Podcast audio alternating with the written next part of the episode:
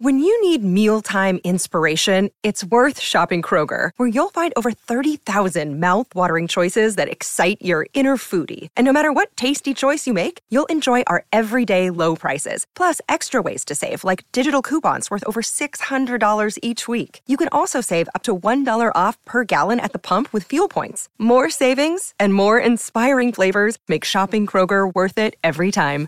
Kroger, fresh for everyone. Fuel restrictions apply.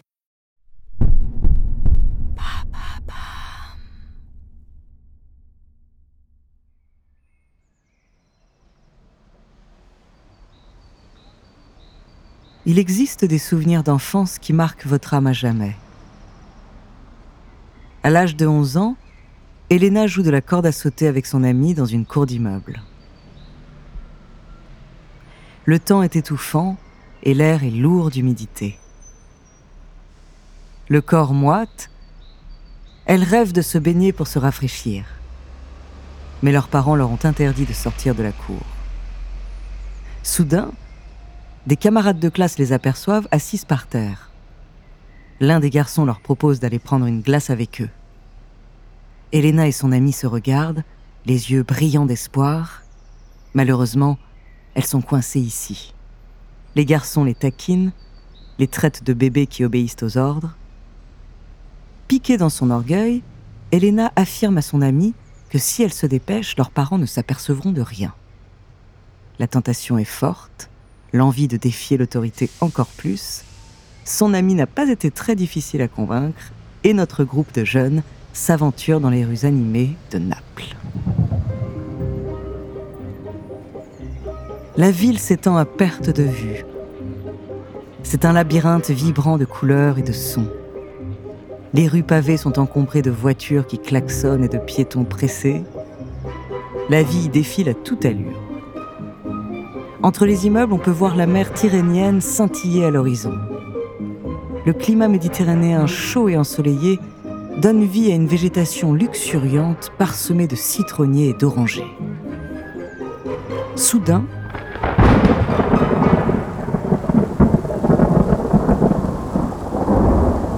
tempête éclate et une pluie diluvienne s'abat.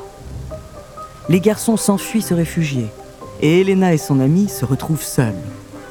Des gouttes de pluie frappent le sol, ce qui rend les pavés brillants. Les éclairs illuminent le ciel grisâtre. Le vent souffle fort, il emporte les rires des jeunes filles effrayées, mais aussi pleines d'euphorie. Elles courent surexcitées sous la pluie, trempées jusqu'aux os, elles ont les cheveux qui leur collent au visage. Elles s'arrêtent devant une boutique de glace, émerveillées par les couleurs chatoyantes. À l'intérieur, le propriétaire les accueille avec un sourire chaleureux, admiratif de leur bravoure face à cette pluie battante. Les mains tremblantes d'excitation, elles choisissent leur glace préférée et la dégustent en silence, savourant chaque bouchée.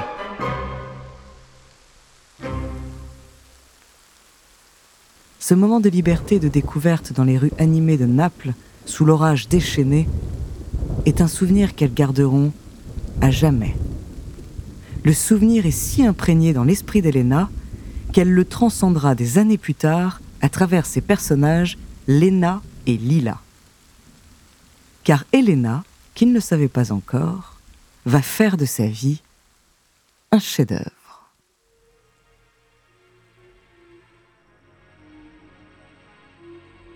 Bonjour, je suis Andrea Brusque, bienvenue dans True Story. Dans cet épisode, je vais vous parler d'un des plus grands mystères du XXIe siècle. Cette énigme est celle d'une autrice dont personne ne connaît la véritable identité. Nous ne savons que très peu de choses sur elle, pourtant, elle a conquis le monde littéraire international et ses œuvres ont été adaptées à l'écran. En 2016, le magazine Time l'a classée parmi les 100 personnes les plus influentes du monde, son nom, Elena Ferrante. Du mystère qui plane autour d'elle à ses romans à succès, Découvrez sa true story.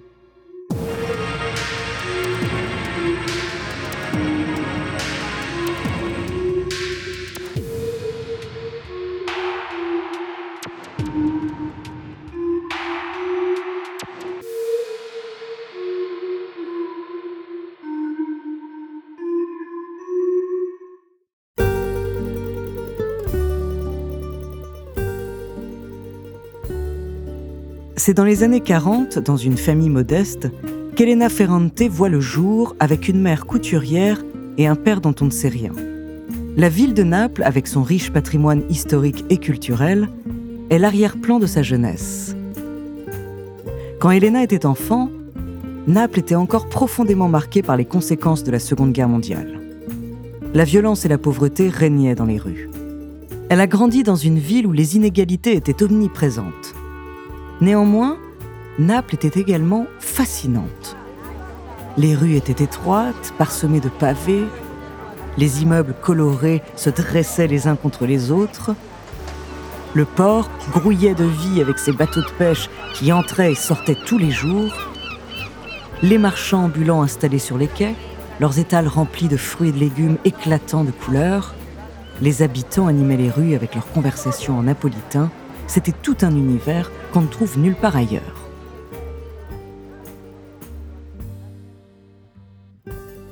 Inspirée par la talentueuse romancière italienne Elsa Morante, elle a choisi de publier son premier roman sous le pseudonyme d'Elena Ferrante en 1992. Au tout début de sa carrière, elle choisit l'ombre pour se protéger de l'attention médiatique qu'elle risquerait de subir. Son livre Les jours de mon abandon, publié en 2002, raconte un drame conjugal dans la ville de Turin. Poupée volée, paru quatre ans plus tard, est une magnifique réflexion sur le rapport d'une mère avec ses filles, établies au Canada auprès de leur père. Cependant, c'est L'amie prodigieuse, publiée en 2011, qui a véritablement lancé la carrière d'Elena Ferrante, premier volet d'une saga sur l'amitié intense entre deux filles dans le Naples des années 50. Cette fresque intime, sociale et historique a conquis la critique et le public. Des millions d'exemplaires ont été vendus dans le monde. Un succès pour ce roman qui se hisse immédiatement en tête des classements internationaux. Il va susciter un certain intérêt médiatique jusqu'à atteindre les États-Unis où Elena Ferrante y devient l'écrivaine italienne la plus connue. Depuis, la saga s'est déclinée en quatre volets et en une série. Cet énorme succès fait d'Elena Ferrante l'une des écrivaines italiennes les plus rémunérées de ces dernières années.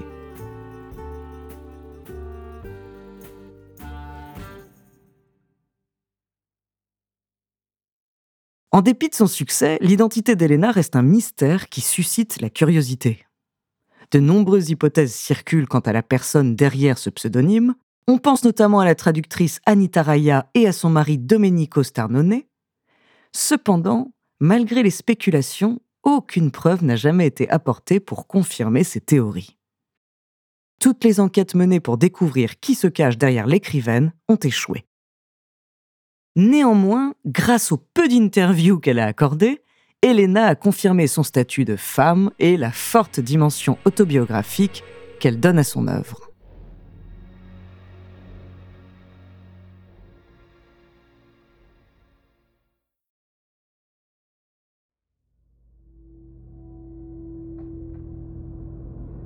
Assise à son bureau encombré de papiers et de livres, Elena Ferrante peut sentir la texture rugueuse du bois sous ses doigts. Les murs jaune pâle qui l'entourent sont décorés de photos de famille qui attirent son regard. La lumière du jour filtre à travers les persiennes et crée des jeux d'ombre et de lumière sur la table. Elle ferme les yeux et s'imprègne de chaque rayon de soleil qui lui réchauffe la peau. La sensation est si agréable qu'elle ne peut s'empêcher de sourire. Le bruit de la ville qui gronde en contrebas est à peine audible, comme un bourdonnement lointain.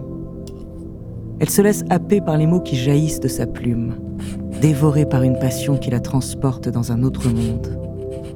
Le temps s'arrête, les bruits environnants se taisent. À cet instant, Elena est submergée par cette fièvre créative qui l'envahit tout entière. Les pages de son carnet s'emplissent rapidement et le son de son stylo qui gratte le papier résonne dans ses oreilles. Elena est dans son élément, complètement absorbée par l'écriture, captivée par les personnages qui prennent vie sous sa plume. L'écrivaine se souvient de son enfance difficile, de la violence subie par les femmes de son quartier. Ses mots deviennent alors plus déterminés à exposer ces injustices. Elena a toujours su que l'écriture était une voie pour redonner la parole à ces femmes qu'on a fait taire.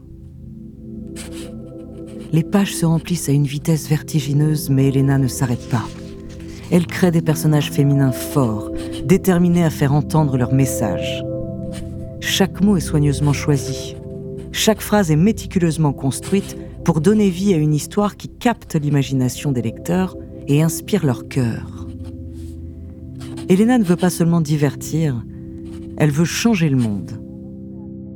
Elle regarde le carnet avec fierté, contemplant le travail accompli. Elle se lève, étire ses jambes endolories et se dirige vers la fenêtre. Elle ouvre les volets et laisse l'air marin caresser son visage. Elle contemple la ville qui s'étend devant elle, déterminée à continuer à toucher les gens avec ses romans.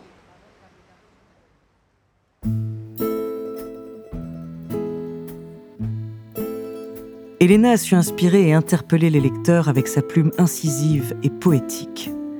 Pour satisfaire ses fans curieux, elle a finalement publié La Frantumaglia, un livre qui parle de sa vie.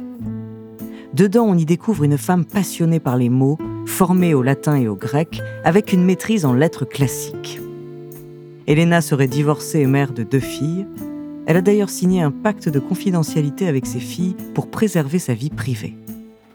Pour Elena, l'écriture est un exercice difficile, car elle implique souvent la manipulation de la vie des autres, mais elle essaie de protéger ses proches au mieux.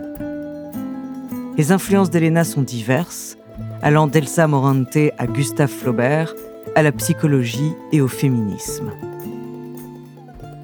La Frantumaglia offre un aperçu captivant de sa vie, de cette femme qui a choisi de vivre retirée du monde pour préserver son intégrité personnelle et celle de ses proches.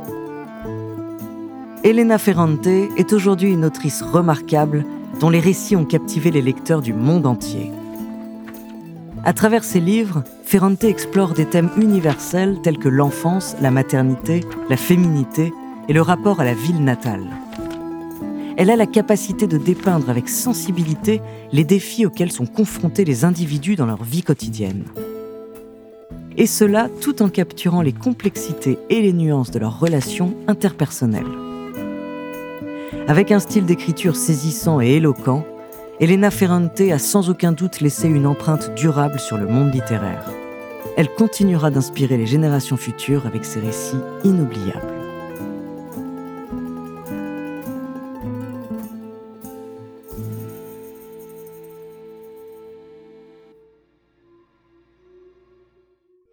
Merci d'avoir écouté cet épisode de True Story écrit par Clémence Setti, réalisé par Célia Brondeau et Antoine Berry-Roger. Si cet épisode vous a plu, n'hésitez pas à laisser des commentaires et des étoiles sur votre appli de podcast préféré.